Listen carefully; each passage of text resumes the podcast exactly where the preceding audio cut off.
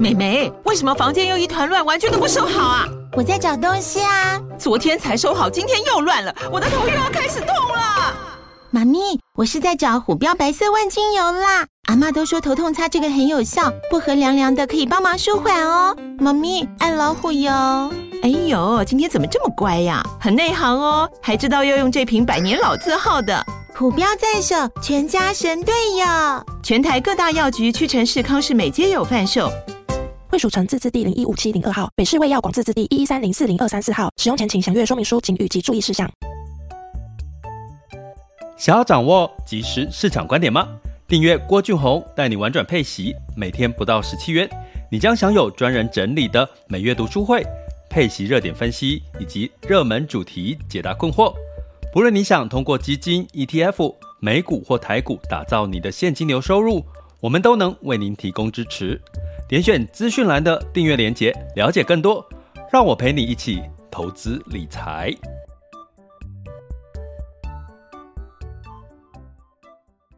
各位亲爱的学员以及听友们，大家中午好、早上好、下午好、晚上好。今天是二零二三年的十一月二十一日，哈，其实大家应该蛮期待这个明天早上睁眼醒来的时候，为什么？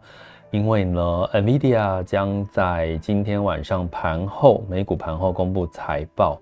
那市场已经对于这个预期，哈，大家如果有听周一的直播，会知道对市场对于 NVIDIA 的预期呢，其实是比较偏乐观的，哈，而且是五倍的这个相关的一些成长，哈，所以让这个 NVIDIA 已经在昨天美股跌涨破了五百块钱大关，往五百六十元迈进。那当然也激励了台股哦。那基本上呢，在台股其实从这几年呢，尤其是近两三年，你会看到有一个很明显的现象，就是配息类型的 ETF 大幅度的一个。这个呃，如雨后春笋般哈，一路的一个往上走，这是一个趋势。这也带来一个什么呢？带来的是这个呃，现金流收入呢，其实似乎已经变成是在疫情之后，以及在这个呃市场的变动哈，不管是从地缘政治，不管是从中美贸易冲突，不管是从这个供应链哈，从这个全球的供应链转换成一个。短链的一个革命的一个情况下，让市场呢其实是越来越倾向于变动中寻求可以预期的一个安稳的收入。所以呢，你想要复利滚存，比如说我们在二零二一年后，大部分的人可能透过在货币宽松疫情期间，那股市也反弹的力道很大。可在二零二二年呢，可能就很多的都跌回去了。那二零二三年的上半年几乎都在。资金的带动下，AI 类股的上涨。可是下半年呢？诶，到十月又是修正一波。接下来呢，市场似乎又预期降息，哈，又有一些这个期待接下来反弹的一个机会。那我今天呢，刚好在电梯的时候呢，就有这个朋友哈，就拉着我，然后聊一下，哎，对最近市场的看法。哎，其实必须跟各位讲哈，我其实是偏乐观的，并但并不是。感觉的乐观哦，而是一种我们透过客观数据里面看到的乐观。也就是说，其实呃降息，你会看到最近的新闻媒体都开始在提降息这件事。再加上呢，美国相关的一些数据，景气虽然偏弱，可是就是不太弱哈。这个逻辑大家应该懂了哈。所以资金呢开始美元开始慢慢的走弱，然后资金流入了新兴市场的股债哈。这个都在一个市场预期之内的一个情况，也就是说，如果市场的这个行为方向呢，是你可以大概看得到一些方向，你就不再不会害怕，不会害怕呢，你就比较知道资金就比较敢进场吼。那当然到十二月份要提醒大家，外资开始要休息了，因为耶诞节，其实耶诞节就是外资的一个。过年的一个概念，然后像我们这个亚洲过年，大部分是在旧历年是在一二月的时候。可是对于欧美国家呢，他们的这个圣诞假期其实就是他们的过年哦。所以通常就是你可以想象，过年的时候我们几乎什么都不想做哦，就是放长假哦。所以基本上呢，资金的休息，所以你要预期到十一月到十二月要有一个大幅度的一个股市的反弹，其实不太容易啦，因为。资金休息哈，因为毕竟是资金在追逐堆叠出来的市场哈。但是这也可以预期的是，二零二四年可能就会是一个呃更值得期待，比二零二三年更值得期待的一年哈。所以呢，我们在提哈，最近会一直一直开始跟各位提，其实如果你想要去。每一年，刚刚讲二零二一、二零二二、二零二三、二零二四，如果你一直在追逐这些不可预期的市场的变动，会不会累呢？这几年下来，疫情的一个干扰的情况下，包含这个地缘政治哦，地缘风险、地缘政治的风险，你有没有觉得有一种累累的感觉？就是啊，怎么明明就市场怎么样啊，怎么会？哎，你的投资怎么样？哈，哎，明明是明明这个绿能很热很热哦，绿绿色能源很热，哎，为什么最近没有反弹？哦，所以这样子一个过程当中，大家去想，如果你今天是四五十岁的时候，请问一下在座的各位，你将要退休，你的钱在这些市场里面起起落落、上上下下，你会不会觉得哇，天啊，难道我的退休生活就是要靠这些？市场的变动来去，呃，影响我的心情，影响我的退休品质嘛。所以呢，在未来，我觉得有个趋势，我提倡了一个叫做提早退休的 cash 行动的配息策略。什么叫 cash？cash 的 C 就是一个 continue 哈，持续性、可预期的一个收入哈。那 S A 就是 s s 就是资产哈。所谓资产呢，就是代表升息资产，可以帮我们带来现金流的资产。然后呢，这个 S 就是 security，就是这个可以保全、确保我们资产的一个安全性，哈。那 hap，h h 就是 happiness，哈，就是幸福。怎么样可以幸福的退休、提早退休？透过稳定的现金流，透过升息资产、可预期持续性的现金流。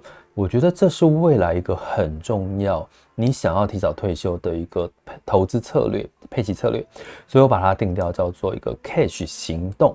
我相信呢，未来其实这个行动会变成是越来越重要的一件事。我慢慢会去提到，跟各位提到这个提早退休的 cash 行动到底在讲什么，怎么做。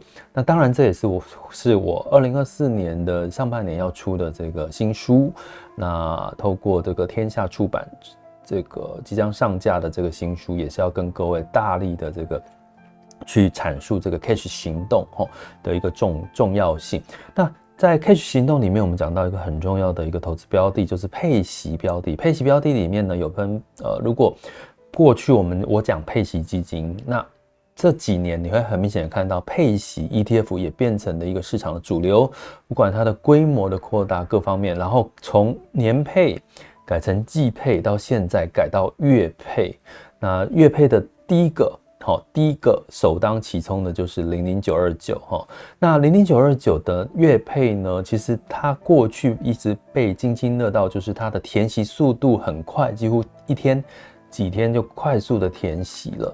不过呢，呃，在十一月二十一日，它即将要配息的过程，它发布的十一月份配息的来源里面。居然有高达八十五点七三 percent 呢，是来自于收益平准金。那这个收益平准金就很有争议了哈，因为市场认为，呃，大部分认为其实这个资金收益平准金就是自己的钱，从自己的。掏出呃腰包里面掏出来的钱，然后再配给你的哈。那当然，金管会也看到了这个问题，所以他开始哦，就是呃要求哦，就是这个十一月份开始哈，你必须要明确的告诉大家，你这个收益平准金的比例。多少哈？然后呢？呃，其实比较重要的是收益的分配的组成哈。其实我觉得还不够，因为比如说在零零九二九呢，十一月二十一号除息哈，它的公告的配息金额是零点一一，好，一直没就是维持在这个配息，所以在可在我们 cash 行动里面的可预期的这个现金流收入，其实算是呃可预期的标准之内。不过它配息的十四点二七 percent 是来自国内的股利所得，八十五点七三 percent 来自收益平准金，占了八成以上，其实算高哦。那这个高是不是你配息来自于你的本金，或者是来自于资本利得的比重是比较高？从目前看起来的确是因为零零九二九是六月才发行的哈，那它不代表是不好，重点是收益平准金这八十五点七三 percent。来自于哪里呢？他把它放到哪里去？它是现金还是他的呃，把这些呃投资来的资金，这个收益平准金有再投资到股市里面去？在这个部分其实并没有被明确的被表表现出来哈。那这个会不会可以期待在二零二四年在金管会的要求之下，可以在？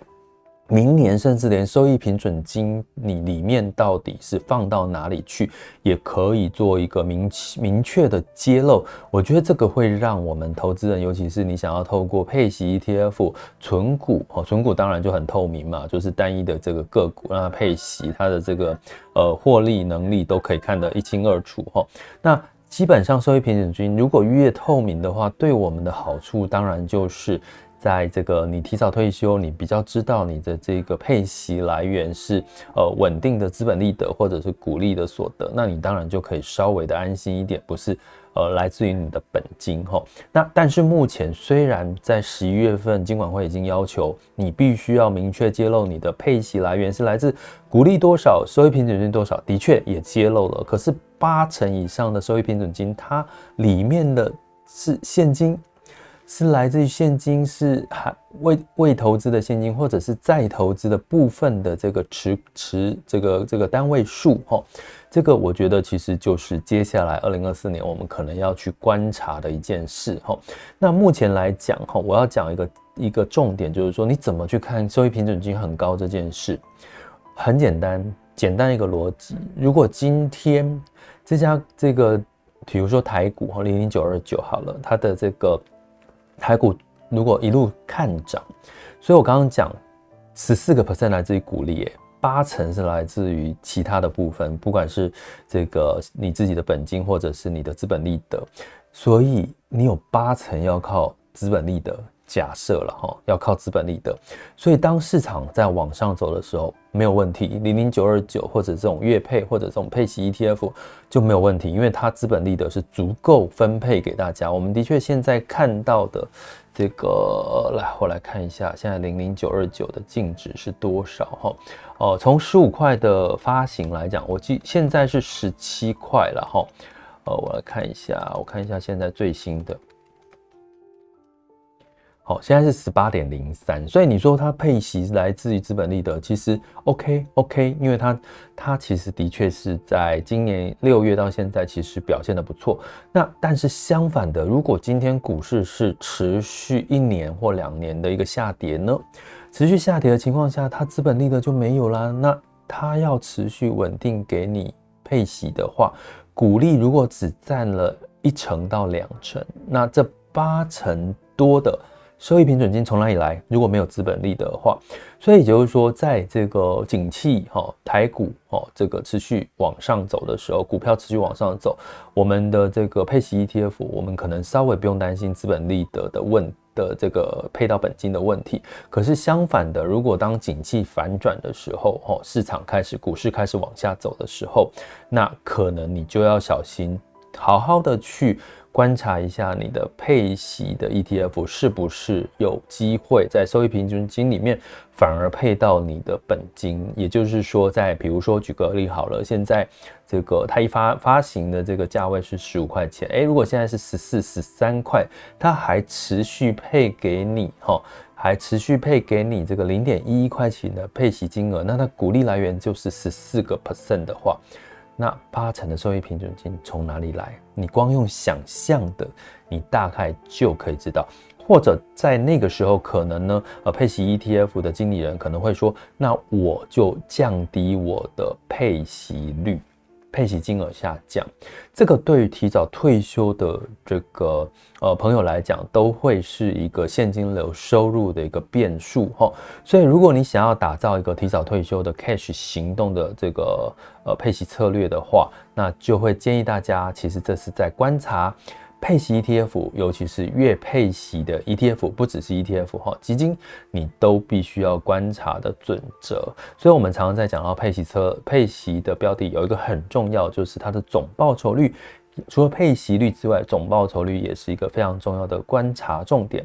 那我们就持续的来追踪这件事情喽。想要掌握即时市场观点吗？订阅郭俊宏带你玩转配息，每天不到十七元，你将享有专人整理的每月读书会、配息热点分析以及热门主题解答困惑。不论你想通过基金、ETF、美股或台股打造你的现金流收入，我们都能为您提供支持。点选资讯栏的订阅链接，了解更多。让我陪你一起投资理财。